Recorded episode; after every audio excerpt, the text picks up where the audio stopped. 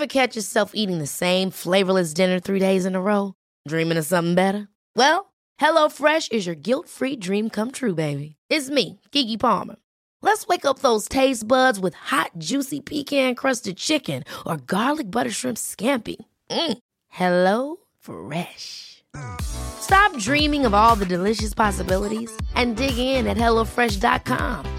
Let's get this dinner party started.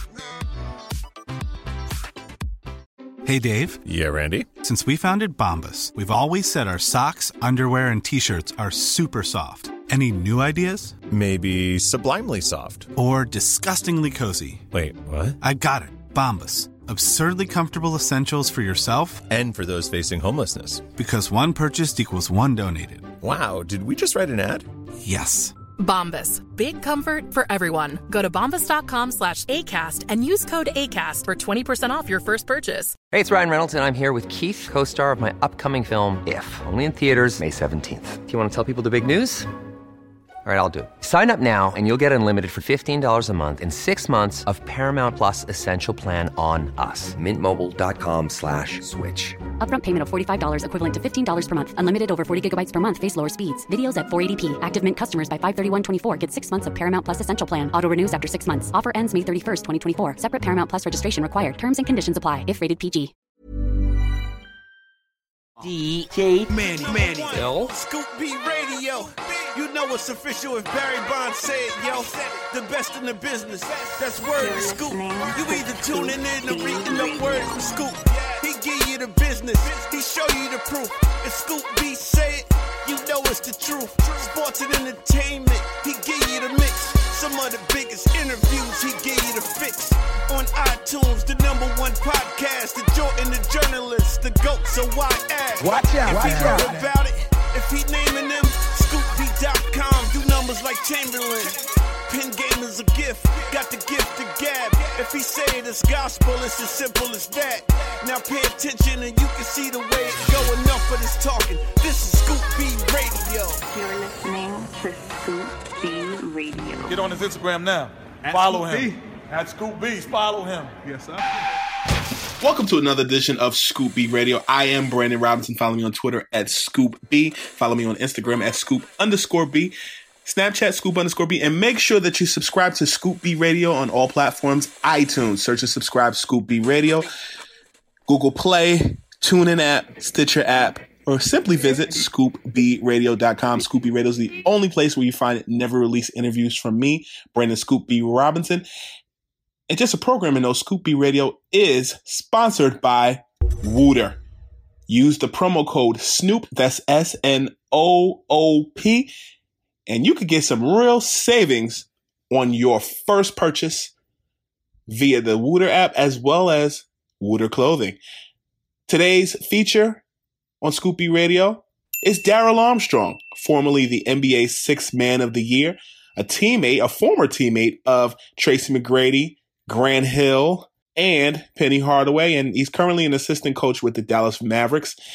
So enough out of me, DJ Maniel. Cue the tape and five, four, three, two, one. It's Squilly, y'all. Lay some treats on us. Listen to Scoop B Radio.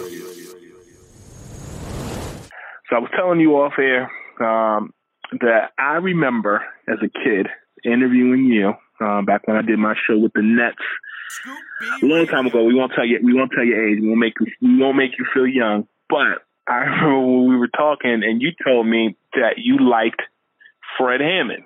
Do you still listen to Fred Hammond? Yeah, I still listen to Fred Hammond, but I listen to so much of the, you know, different music, but different gospel as well. Um, you know, Marvin Sapp has become very popular. Uh, Hezekiah Walker still, John P. Kee.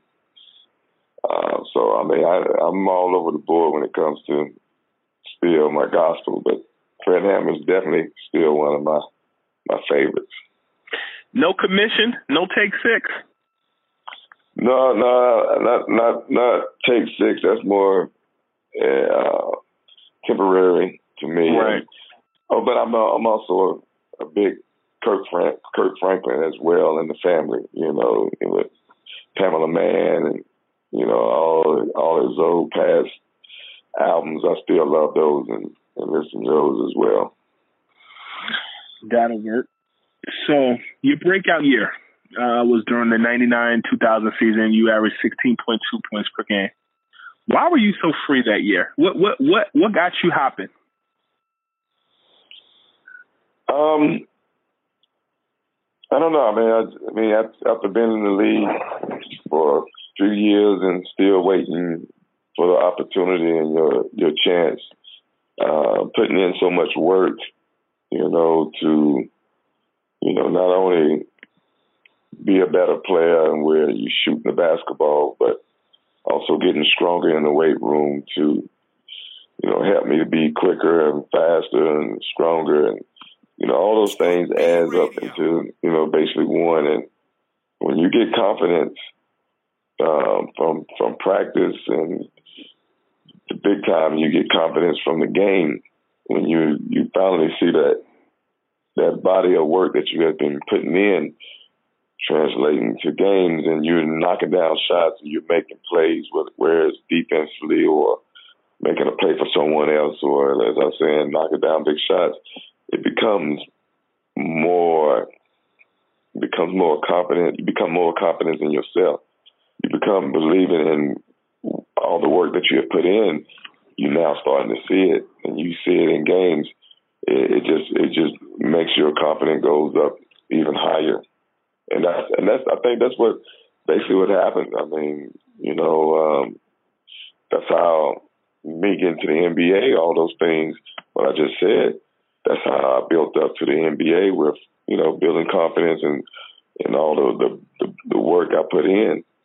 Um, it just you know you always got to apply when you get into games and and that's what I've done and it gave me confidence every step of the way and every step of a different level of basketball and to the NBA it just it just kept growing and growing and then when I got got that opportunity I just took advantage of it. Now you went undrafted in '91. Um, you reading your bio, you know, it makes me feel a little older. Only in this instance, I go back to, uh, you know, I fell in love with basketball in '91. Obviously, when the Bulls won their first championship with Michael, and um, I remember, you know, the CBA days, the Idaho Stampede, the Rockford Lightning. The, you know, those were the days of, you know, Earl Boykins and Damon Jones kind of running things. But you took it, you know, a little further. You you played for the Atlanta Eagles um, in the USBL.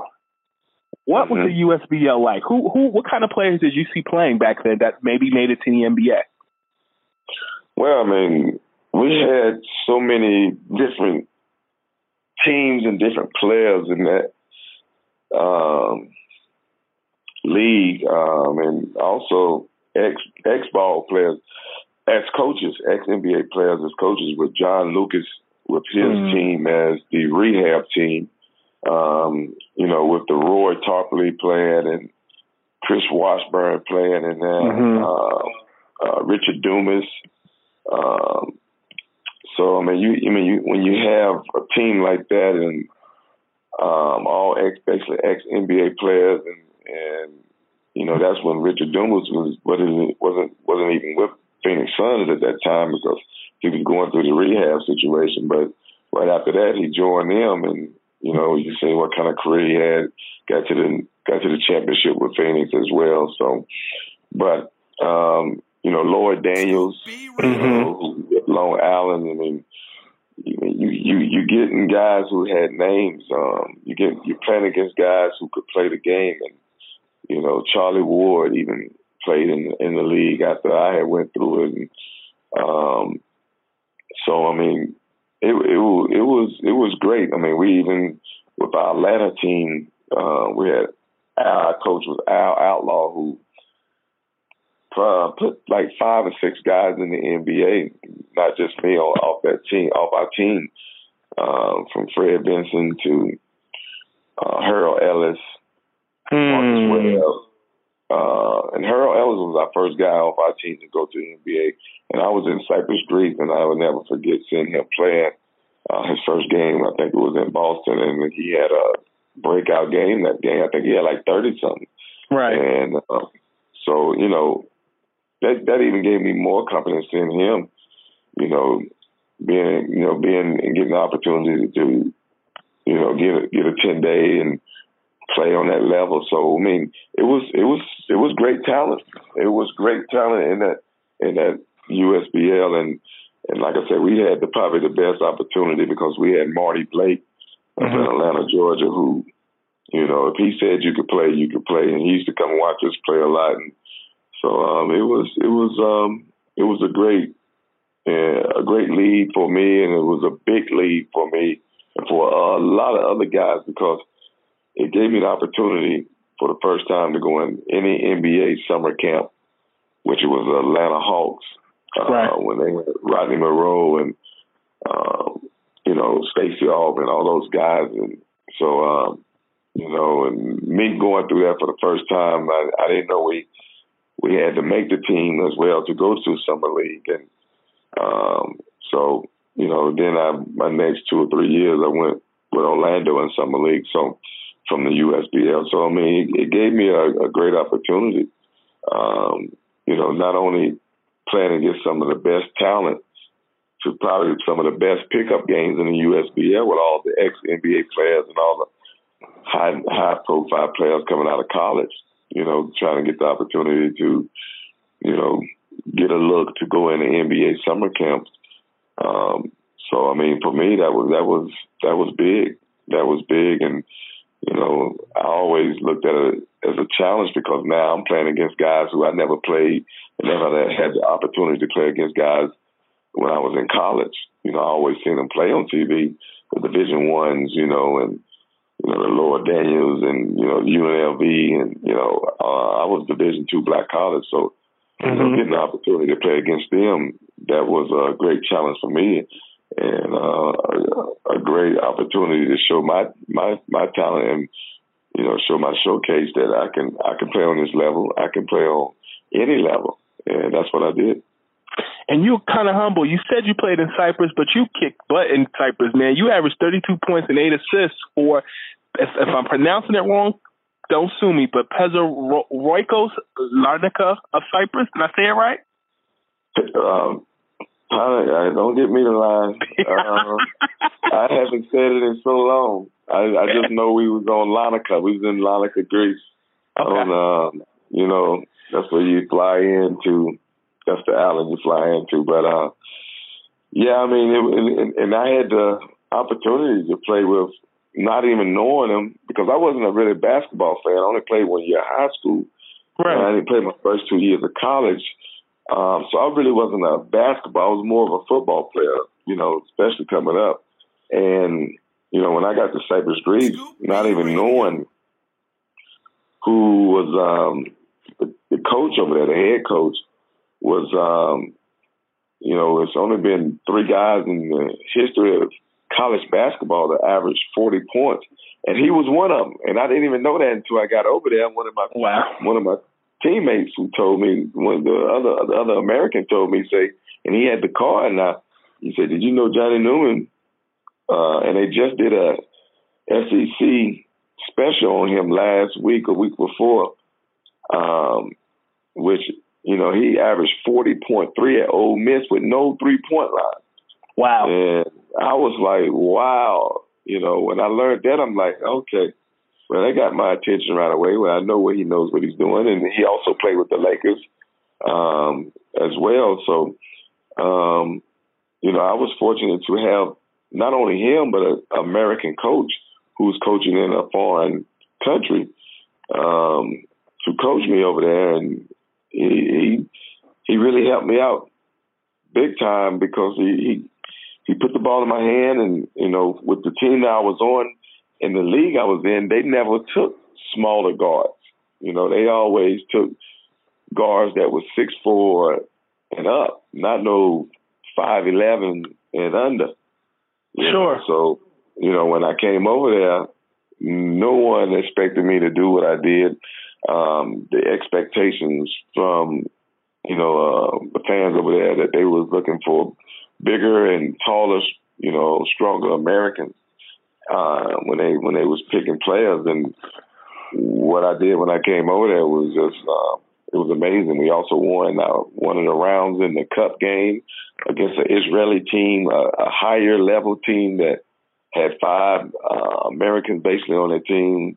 You know, a couple of those guys that turned their citizenship into uh, Israeli, and then um, you know we ended up beating them, and and I had 38 and 37 points in mm-hmm. two games against them, and so uh, you know, like I said, you know, playing under Johnny Neumann really gave me a lot of confidence, and he really you know trusted me and put the ball in my hand and and it just made a big name. I mean, you know, it, it was a lower level of basketball, but it still was a good good level of basketball because I ended up tripping my money the next year going to Spain and playing in the ACB, which is the top level league, probably one of the best league over there in in Europe, and um, which had Oscar Schmidt, who's a you know the, the, the scoring sensation from Brazil, mm-hmm. who also played in the Olympics, and um, you know we had Arvydas Sabonis in the league at that time. Mm. Uh, we had Michael Curry in the league at that time, which at the end of the year, I got the call to come and play in, in the NBA and sign with Orlando Magic and never look back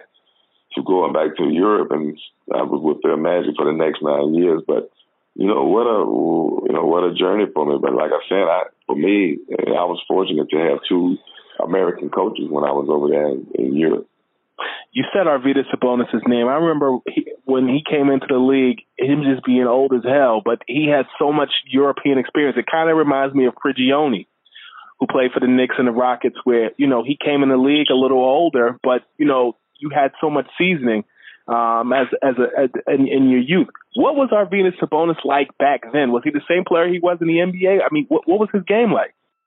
Well, he was the same player. Uh, you know, he was older at that time. You know, he was older, he was bigger, tall. I mean, you know, still tall, but had skills. I mean, I, if, I, if I'm not mistaken, I was just still remembering him wearing two knee braces. You know, at that time when he played in Spain, and um, but he was still dominant. I mean, knew how to pass. I mean, we was playing a zone one time, and you know, usually you put the the big man down below. Well, they put him at the, the free throw line and between me and one of my other smaller guards, and all they did was throw it to him, and he was either shoot the jumper right there or he was passing it and making plays right there. So he had the skill set and skill level to, you know, I mean, do still unbelievable things. Uh, and then, you know, the next year after I had left the season, because the Arvydas made the Final Four, which is the European Championship that year, right. and uh, they was one of the teams to make it. But uh, after he finished there, he came, him and Michael Curry came to the NBA and played in the NBA for the rest of their career. So, I mean, you know, Arvydas was, I, I never got a chance to see him play in the Olympics, and I heard he was so good when he was younger, playing against our, our American and our Olympic team and things like that. And, you know, so, uh, you know, not knowing at the time, you know, I, I, I not knowing I'm playing probably against one of the best big men that ever played a game over in Europe. Um, one of the best scorers with Oscar Schmidt, who who got into the Hall of Fame not a couple of years ago. Uh, so I mean, I'm you know I'm playing against guys who who has big names, and, I, and I, I don't know it at the time, but you know, right. as, as time go on, you learn it, and I appreciate it because I mean, I didn't know how well of these how uh, how great of these guys was uh, when they was over there, and and then to see uh, you know Arvydas come to the NBA the next year, I'm like, wow, I just played against him.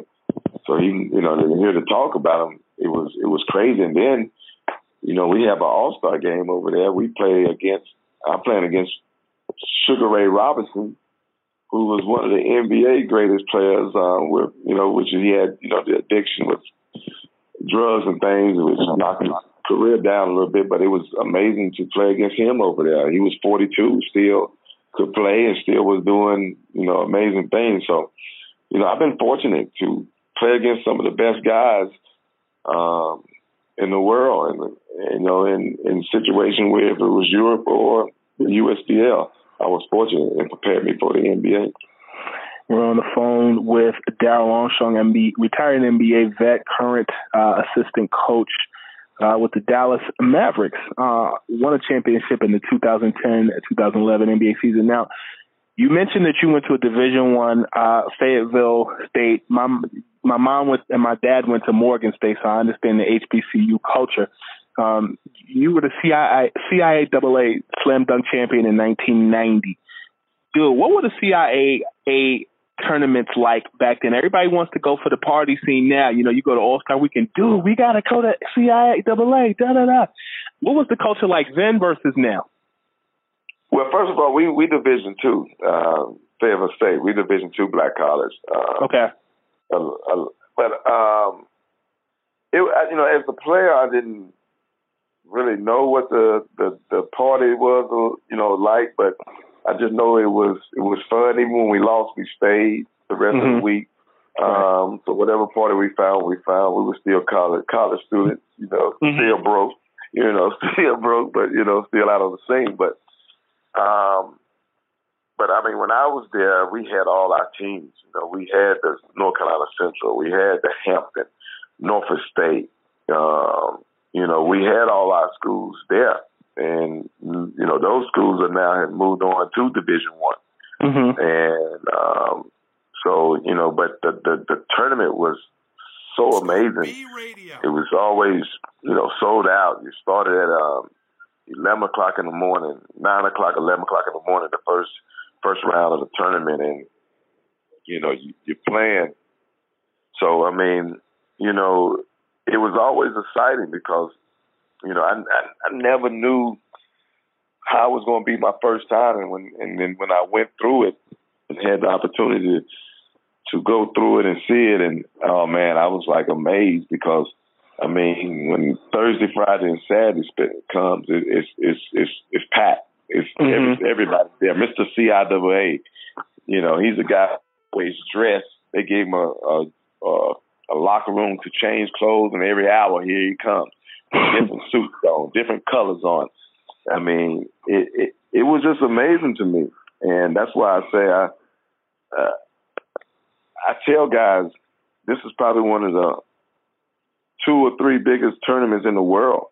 You know, um, when I was playing because of um, you know because of you know the tradition of so many people knowing and and and so many athletes who from the Charles Oakley to Earl the Pearl mm-hmm. to you know Rick Mahorn and you know now it was, it was you know even Stephen A played for Winston Salem State. Mm-hmm. Uh, you know, uh, Ben Wallace and myself.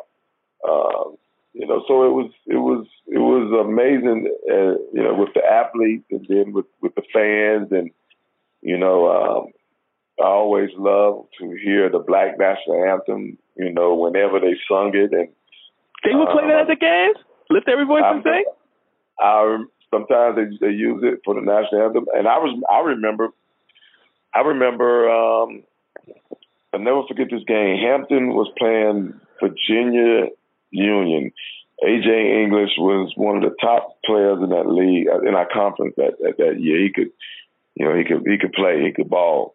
Uh, so I remember they beat him on two free throws with nobody on the floor, no time on the clock, and Hampton beat them, and and I mean the the whole arena went crazy, and somebody picked up the mic and started singing the Black National Anthem.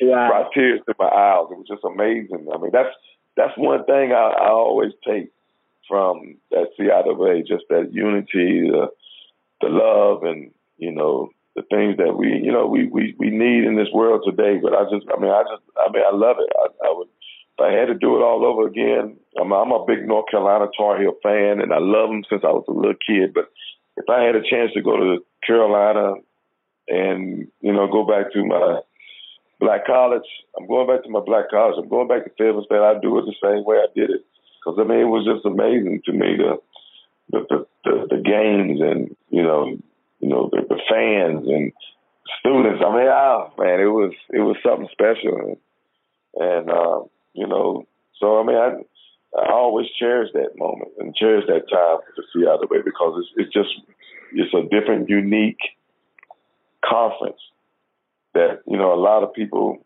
If you don't go and you haven't seen it, when you do go, you're gonna be blown away because you're gonna be like, "Wow, I didn't know y'all did it like this."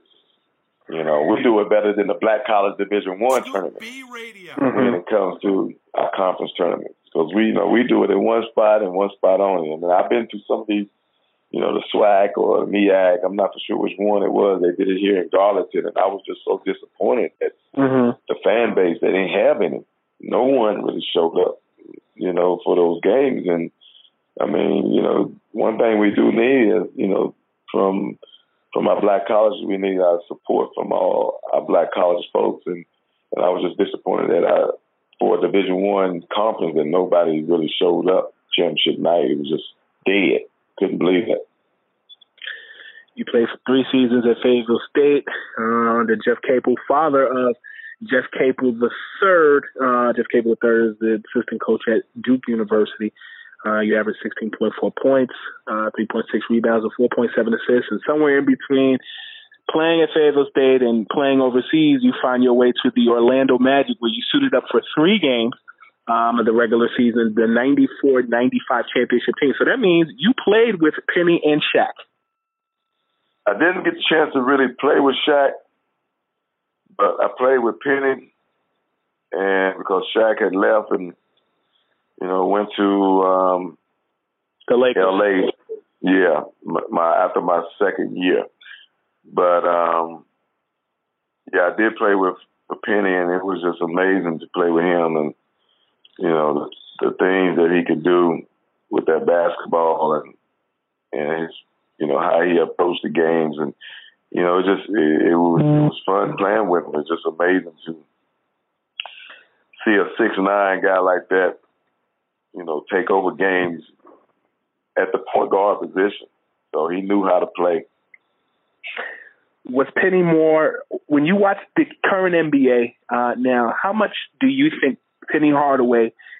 I think Penny changed the game. Scotty changed the game. Jalen Rose changed the game, and even another teammate of yours, Grant Hill, changed the game, being a big guard that can dribble the ball. Do you think that? How much do you think Penny Hardaway influenced today's NBA? Um, big time. I mean, he came in. You know, no one seen, like I said, besides Magic, a guard like Penny, and Penny probably could score way better than Magic. Sure. You know, you know. So, I mean, you know, that's why I was saying, and for him to, you know, do the things he could do, and he was more slimmer and skinny than Magic.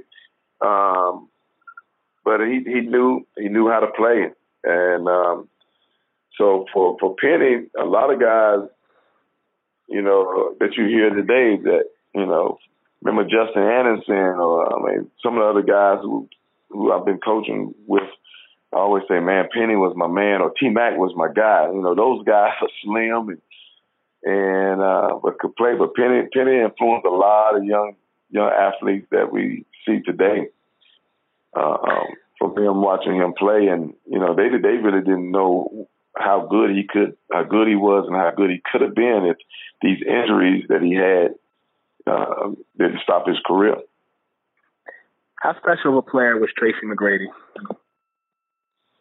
Tracy was very special. I mean, I mean, uh, you know, I'm I'm fortunate to have the opportunity to wear that jersey, uh, the Ma- Magic jersey, alongside him, with him and Penny. You know, I'm fortunate to you know be their teammates because I mean, you are every night you got a chance to see some type of greatness, uh, some type of unbelievable scoring from both of them, and but you know with T Mac, uh, a lot of people don't don't know and didn't and wouldn't know that you know T Mac was a defensive player when he left uh, left Toronto, you know, and he got the opportunity that one playoff game when when they played New York and Vince was being covered so much by by um all the guys on New York that T Mac started to get off and people started seeing T Mac talent during the playoff that year and that's when we that's when we went and got him. And, you know, that's when uh, he came to the to the Magic that next year and and what he done from there was just amazing. Uh, because that's what he was supposed to be doing when he got to Toronto, but it didn't happen like that for his first two years. and then um, people started saying, okay, this is what they was talking about, and he he put in the work, he put in the and and he and, and, he dedicated himself, you know, every day when he got in, in into games that he was going to be one of the top players in, in the league, and and he did it. I mean, it was fun to see him and Kobe Bryant go at each other, and Michael Jordan go at each other, and uh, you know, I was just amazed by it, you know, the things that he could do, but you know, he was he was something special. What were those matches like when when uh, Matt when Tracy and uh, Michael Michael was on the Wizards at the time? For you sitting on the bench and watching, or being on the court and watching, what what what what did you think of those matchups between the two of them? Um, I, I thought it was I thought there was you know vintage. I thought there was things that people they can play today and say, "Wow, I didn't know T Mac had had it like that. I mean, even with Penny, and, and I I seen Penny, uh, him and Jordan going at it. I mean, you you you you cherish those those games. You cherish those matchups that they that you know that man these boys was was special, man. I mean, you know everybody always, you know everybody always look at, uh, you know the LeBron, the Kevin Durant's and and things like right now, but man, they don't know the, the, the special matchups from the T Mac and Kobe or you know, uh, T Mac and Michael Jordan, Michael Jordan versus Kobe, you know, and it, it just keep going on down the line. So those games you always you always love to see. Even the I mean, another guy was people I don't know he got a lot of credit with Jamal Mashburn. I mean, mm-hmm. he had he had game. You know, so you know, it was it was always fun. I mean, back then, and they let you play basketball back then. It wasn't the touch fouls. It was, you know, physical. If you could, if you could score on guys back then, you could play. How happy were you that Tracy McGrady made the Hall of Fame? Very happy for him. Um, very happy for him, especially knowing the route he came. Um, you can't do nothing but be happy for a guy like that. Um, you know, um, seeing him get the opportunity finally to shine and, you know, do great things with the team that, you know, Orlando Magic, we needed some more superstars because we lost Shaq, we lost Penny. Um, we picked up Grant we picked up him, but not not having a, a healthy Grant. And I text Grant about a, three weeks ago and told him because I still have some of the old footage and stuff like that, and um, you know, seeing if he was healthy, how how how well and how good we could have been, and especially with T Mac coming on and and you know making making a name for himself, which Grant's already had a name for himself. Um, man, it could have been it could have been unbelievable with those two uh, if Grant was healthy. But uh, so I mean, you know, you know, could would have, but I mean, we still we still had a chance to see T Mac, you know, grow and shine. I, was gonna say, you sure you're not looking at my questions? You you you you were two questions ahead of me. I was gonna actually ask if he had been healthy, if Brett Hill had been healthy, how good would the Orlando Magic have been? I mean, we would have been we good, like I was telling you, man. I I, I somebody I don't know how I got this DVD, but uh, I um I had I had a lot of the game footage where they you know they they showed the game and and I oh man we was Mike even Mike Miller was on the team at the time. I mean, mm-hmm. we was ripping and running and I mean it was and then you know but you know when you lose someone that's pretty special to your team it, you know, it puts more pressure on everybody else. And um, but you know, Grant Hill knew the game. Grant Hill mm-hmm. see, sees the game. It was just amazing for my first time, really, because I like to see guys four or five times before I judge judge them. You know, you, it's easy to judge people off of one game. They can have a bad game or they can have a good game. Sure. But you know, I had a chance to see him every day, and I was like, man, this boy know the game. And so for for us not to have him, it, it was a bummer because I knew he could play. He could he he he loves to play. He loves to compete, and it was just tough. I remember I was in high school, and it was my freshman year in high school, and I watched Grant Hill when he got hurt in that in that playoff game, and then he ended up signing with you guys in the off season. And one of the things that was kind of reassuring to me um, going into my sophomore year of high school was um, the fact that they were starting. They was going to they were going to start Grant Hill at point, move you to the two, and Tracy was going to play the three. Am I correct? Which I don't know. Yeah, I don't know because I, I know one year, I'm not for sure. One year, I um my last year, matter of fact, I came off the bench, but Jock Bond was starting because you know Doc yep. was trying to save me from, but I but it and it and it could have been that you know we were going to use what you call it at the um at the point. I wouldn't have doubted. I mean, because I mean Grant Grant could run it, and then I mean, with, with a lineup like that, because I don't think a lot of people realize, especially late in games with fourth quarter, especially when T Mac was playing. I used to play the two guard on defense against the the Allan Houstons and the Charles. I mean, um, Latrell Sprewells. I mean, I uh, Eddie Eddie Jones. I used to play those guys just to give T Mac some rest and let me battle them and chase them, and you know, so I, I wouldn't have doubted that Grant would have ran the the the, the point, and I could have ran as a shooting guard because I could shoot the basketball. And then, I mean, that takes a lot of pressure off me bringing the ball up the floor all the time. But uh, it would have been, oh yeah, it would have been fun. It would have been great. Uh, but once again, I, we'll never get to see it. Um, but I, I really think Grant would have been a special point forward as he did in Detroit, like, you know, when he was mm-hmm. in Detroit. I feel like that Orlando Magic team was so futuristic. I remember when I started playing NBA 2K on the Sega Dreamcast. You know, you guys were on that team, and I started putting Grant at the one, you at the two, Mac at the three. Um, and I think, shoot, Mike Miller maybe was playing the four. The four. I feel like that was one of the inceptions of small ball. I feel like that Orlando Magic team and that Toronto Raptors team that had, you know, McGrady and, and Doug Christie and all those other guys on that team. How far ahead of your time do you think that, that the Orlando Magic Magic was at that time where they were actually playing um, that that style of basketball with a big point guard and then you know using you at the two and McGrady at the three? Do you think that that was is that the way basketball is played now?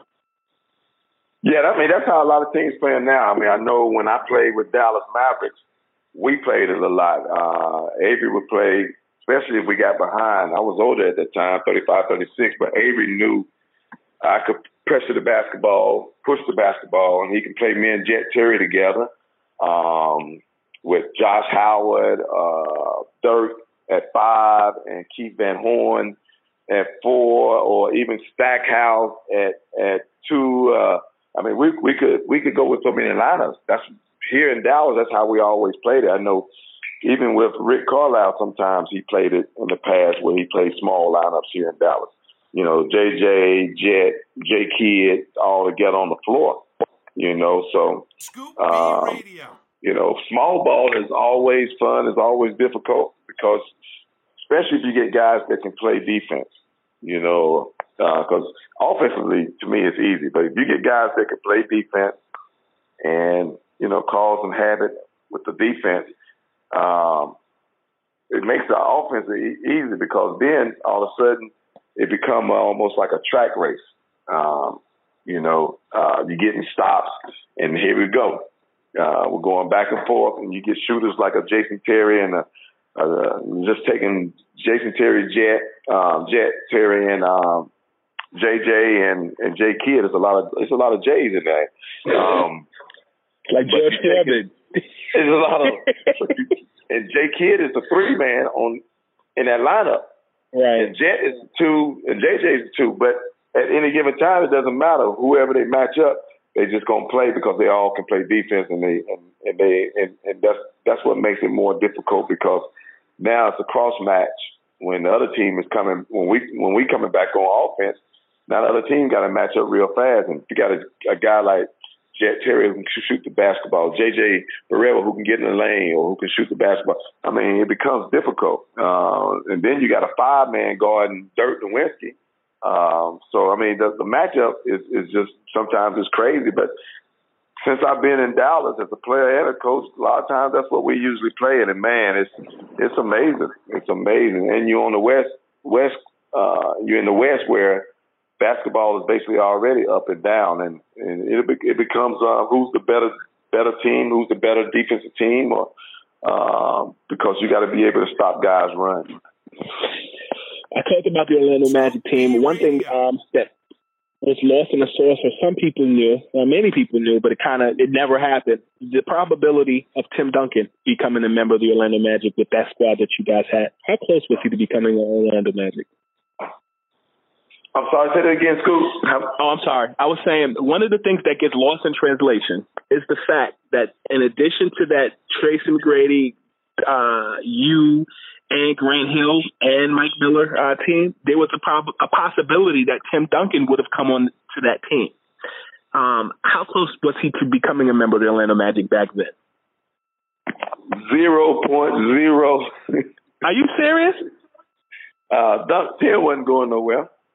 I mean, I mean, where Tim played at and finished at, that's what Tim was going to be. He wasn't going nowhere. I mean, we all love to you know, you you love to entertain and you know, you know, see who's going to be out there. You know, I he wasn't. Eh, I I don't even believe he even thought about leaving uh, San Antonio, especially after he already had won some championships. Mm-hmm. Um, so I mean, he wasn't. Nah, he wasn't going away. I, I didn't. I mean, sometimes you know, you you you call the guys, you know, uh, when um, free agents start, you call them and talk to guys, and you know they, they wanted me to call. I I'm sitting in there like I, I'm not. Don't y'all shouldn't even call this guy. This guy is not leaving. You talked about the Dallas Mavericks, man. You've been part of some history. Uh, the, the Dallas Mavericks, they went to two championships in 2006. I'm in college at this point. You guys are playing the Miami Heat um, in the NBA Finals. Um, what happened from your perspective uh, when you guys uh, dropped that series? Was it that they were more hungrier? Was it that you guys were more comfortable? What was it? Well, 2006, um, when we lost it, uh, I just, I mean, we had, um, I don't know if people re- will really, really remember. You might not even remember this, Scoop. Before we really took off that season and started playing well, we added we added um, Adrian Griffin. Mm-hmm. Before we got Adrian Griffin, we had and Avery was you know Avery was the coach at the time. We had um, Doug Christie. Yep. So um, Doug ended up leaving the team. We ended up getting Adrian Griffin um, about ten to fifteen games. I'm not for sure into the season, and then when we got him, Avery put him in the starting lineup, and he was like he was he was one of our dirty guys. He was our dirty work. Knew how to mm-hmm. play, did all the dirty work, and that's when we really started taking off. We really became a good team. Uh, and um, but you know when when the finals came, he wasn't healthy. He had uh, I think it was his hamstring or groin, but he had pulled it, and um, he was he just wasn't the same player. He couldn't move like he was he wanted to, and I thought that I thought that really bothered us. I thought that really affected us uh, with what he he he always brought to the table, especially with that first unit. And um, so you know, even when we played them here, the first two games, you know, we won the first two games, but they was like ugly wins. They wasn't nothing like, you know, good wins like a blowouts, you know, like the right. like the the Warriors the first two games when they mm-hmm. blew out. You know, we won like ah, it's it's a grind, it's a grind, you know. And then, um, you know, I wasn't I wasn't too sure how well we was gonna play down there, but I thought we would not lose three in a row. Uh, I, I thought we would, you know, maintain and hang in there. But you know, for us, Adrian Griffin to me was was was big for us, um, and not to have him healthy, it was a killer. you know, and then Dwyane Wade took advantage of all the the new rules with the, you know, you can't hand check, you can't do this, and I mean, you shooting, he shoots 24 free throws in one game and go 22 for 24. You got 22 points off the free throw line. That's amazing in a finals game. That's still amazing to me. And uh, so, you know, but you know, you give him credit. He took advantage of the rules, and and uh, we just couldn't respond back. Um, you know, in Game Five, we played a great game, a close game. Game Three, that's the one that really probably killed us because we up 13 with six minutes and 39 or 38 seconds to go. And um, after that, we never was the same team. We ended up losing that league in the fourth quarter, up 13, and with, like I say, six six thirty eight to go. We never was the same team. Uh, they came back, won that game, won the next game, and and when we played game four, we were still we was when we played game four, we were still in game three. Uh, we, right. You know, we, you know what I'm saying? We still was a little messed up from losing that game. Uh, we we didn't move on as we supposed to, but uh, you know, but give give Miami credit. I mean, they pulled and called all the right right strings and and and, and um, you know they they ended up getting the victory. I mean, they didn't have a they didn't have a bad team. They, they had some guys who you know made big plays for them, made big shots for them. You know, they had an Antoine Walker. They had um, White Yeah, Chocolate, uh, Jason Williams. They they had um, Gary Payton and Gary.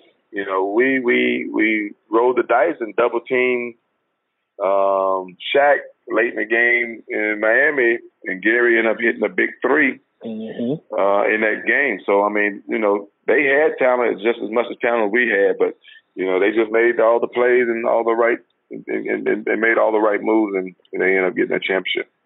I'm fascinated by guys that were on that bench back then uh, under Avery Johnson. You guys, I kind of feel like uh, Coach Johnson kind of invented that player coach role.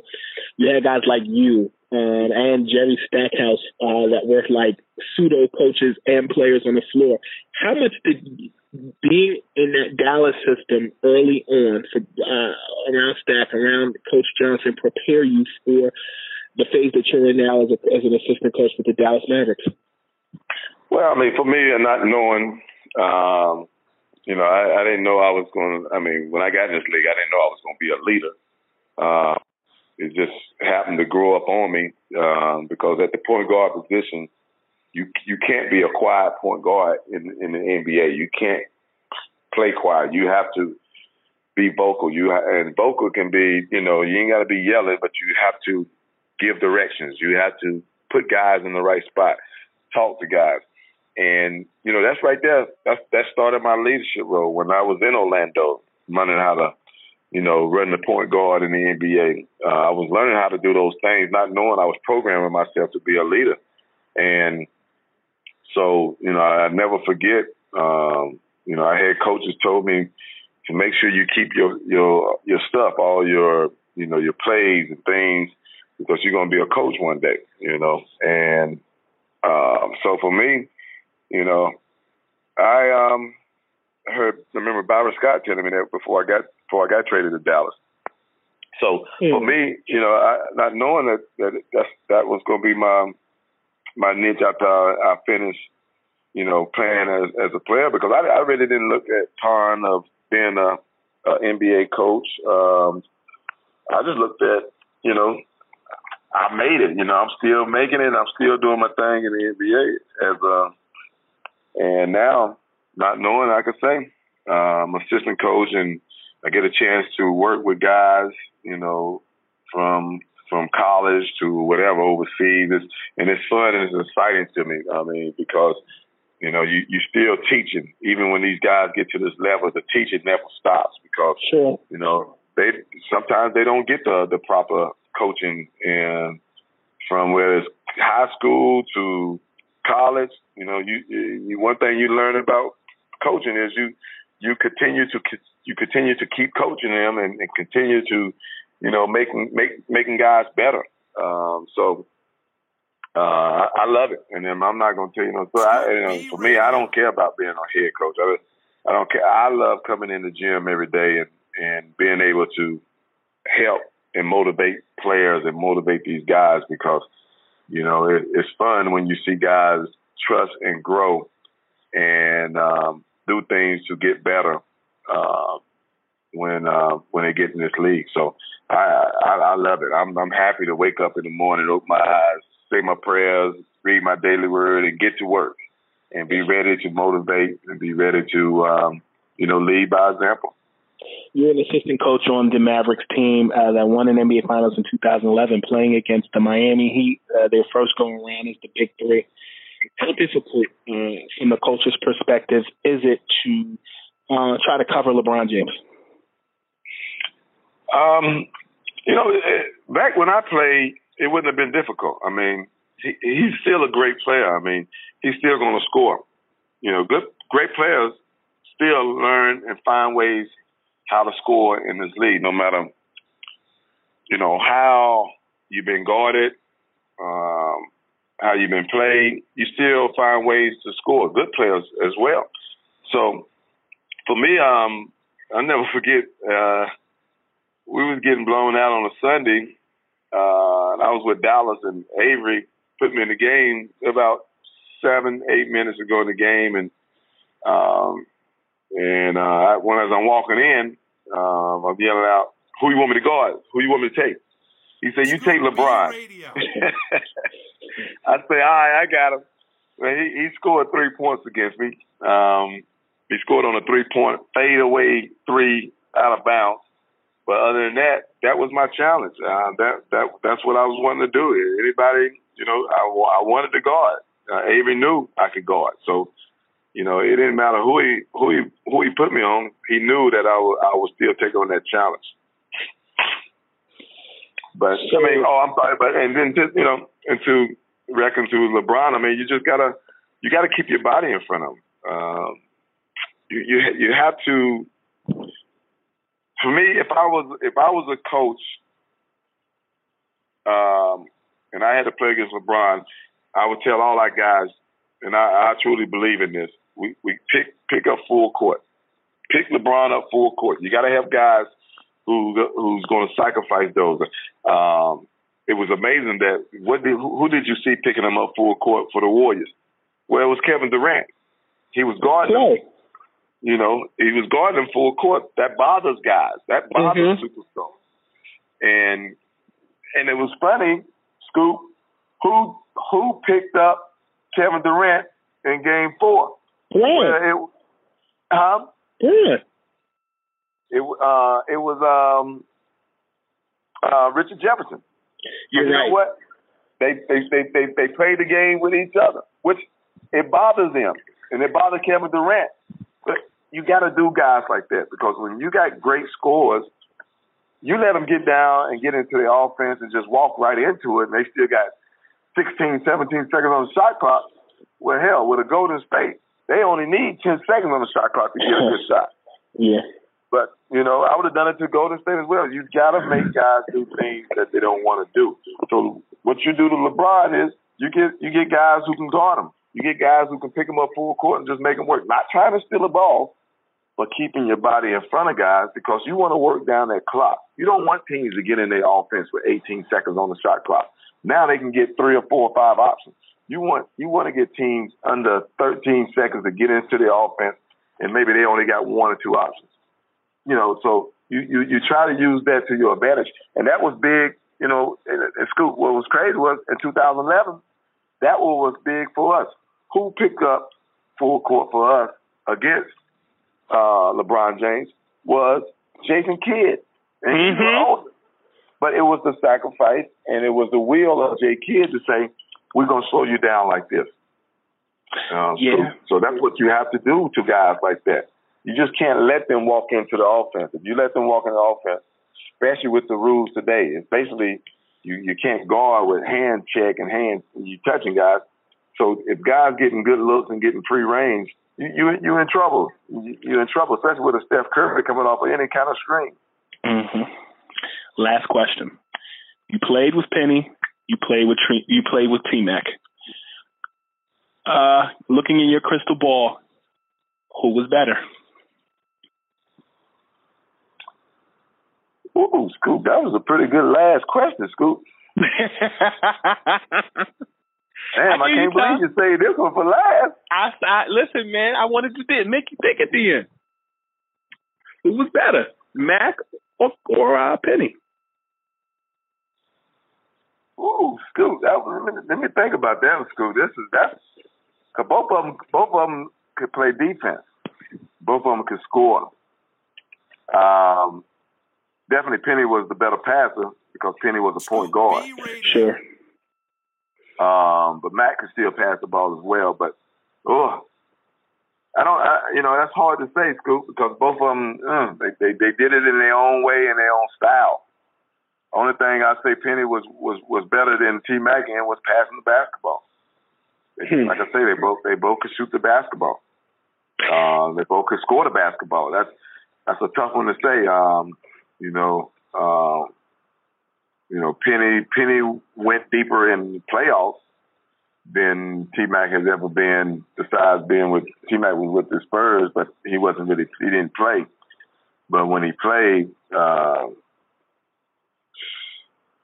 you know, Penny and him when he played in the playoffs, well, Penny did get to, you know, the championship and lost in the championship as a starter. So, I mean, it, it's hard to say, but right now, you know, if, if there's any edge, uh, the edge I give Penny over T Mac is that he he was just a better passer than he was. I'll take that and raise you this.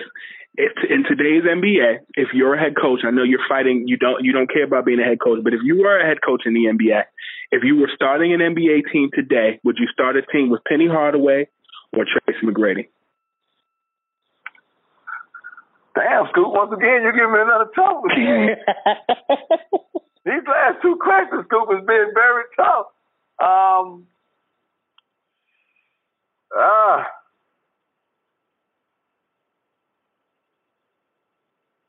I say, I, I, I, you just, I mean, you can't go wrong with either one of them. I, Cause Penny, Penny played the one, T right. played the two. So that's why I say it's, it's so different. Uh, shit, Scoop. I'll probably take Penny. Okay.